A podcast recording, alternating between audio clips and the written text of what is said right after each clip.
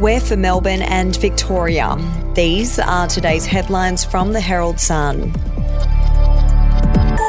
Suburban Sky trains are coming to Melbourne's west as part of the state's level crossing removal program, reshaping the city. A series of new elevated rail bridges and road closures have been revealed following engineering assessments for how to get rid of all Werribee rail line level crossings by 2030. If you would like to read more on that story today, you can take out a subscription to the Herald Sun at heraldsun.com.au or download the app at your app store. A traumatised mother has spoken for the first time about how she clung desperately to her young son's hand with death in her eyes as she watched the pilot frantically try to save those on board a doomed Sea World helicopter joy flight. Speaking to the Herald Sun from her hospital bed on the Gold Coast, Winnie De Silva described hearing a loud bang seconds before the chopper plummeted to the ground, killing four people. We'll be back after this.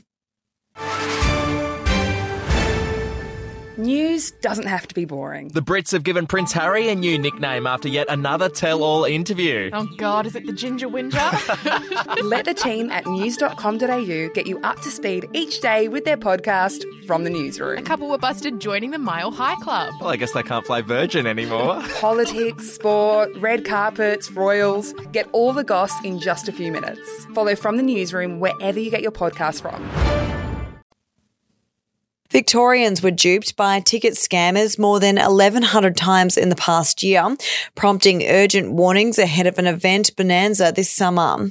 New data from Consumer Affairs Victoria has revealed that Victorians reported overpaying for tickets on dodgy resale websites.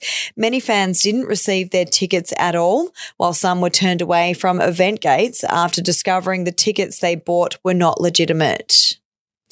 And David Warner and Usman Khawaja have made a pact not to leave the game together to ensure Australia does not tumble into a black hole it knows too well. Australia went four years without winning a series after Rod Marsh and Dennis Lillee retired at the SCG against Pakistan in 1984. Those are your headlines from the Herald Sun. For updates and breaking news throughout the day, take out a subscription at heraldsun.com.au. We'll have another update for you tomorrow.